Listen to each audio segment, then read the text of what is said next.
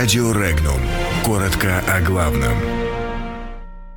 В России поставили точку в вопросе Курил и многоточие по долгам. Против методов войны коалиции в Сирии выступил французский военный. Более 90% граждан России считают, что Курилы наши и точка.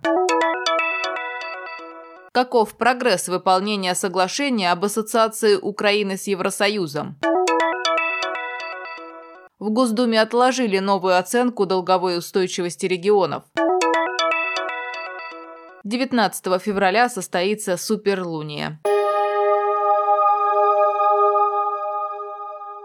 Агентство Reuters сообщило о публикации полковника французской армии Франсуа Реджис Легерие. Он руководил французской артиллерией, поддерживающей курдские формирования в Сирии с октября 2018 года в борьбе с ИГИЛ, организация, деятельность которой запрещена в России. По его мнению, международная коалиция сосредоточилась на ограничении собственных рисков, и это значительно увеличило число погибших среди гражданского населения и уровень разрушений. Кроме этого, Франсуа Реджис Легрие сказал, что война не выиграна, так как, цитата, «нам не хватает реалистичной и прочной политики и адекватной стратегии». Конец цитаты. Французская армия сообщила, что рассматривает вопрос о наказании Франсуа Реджис Легрие за данную публикацию. На вопрос, что делать с Курилами, 90,7% опрошенных российским изданием информационное агентство «Рекс» ответили Ничего, наши и точка. Еще 3,3% заявили, что от них не зависит решение этого вопроса. И 1,1% заявили о своем к нему безразличии. Отдать японцам два острова согласны почти 3% опрошенных, а отдать японцам четыре острова согласны около 2% опрошенных. В опросе приняли участие почти 32 тысячи человек.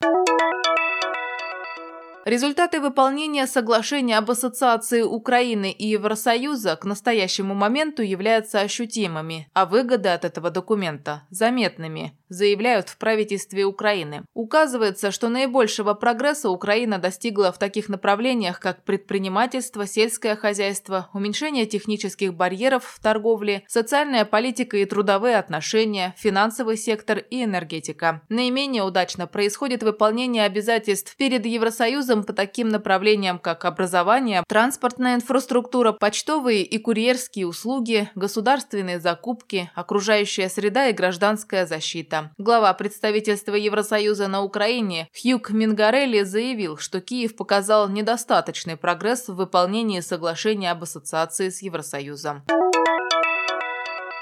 Комитет Госдумы по бюджету и налогам отказался поддерживать правительственный законопроект о новых нормах оценки долговой устойчивости регионов до получения разъяснения от Минфина и перенес рассмотрение инициативы на неопределенный срок. В частности, глава комитета Андрей Макаров высказал опасения, что прогноз Минфина по росту совокупного госдолга регионов может привести к тому, что субъекты не смогут не только реализовать национальные программы, но и элементарно профинансировать свои социальные расходные обязательства обязательства. Это, в свою очередь, грозит невыполнением указа президента.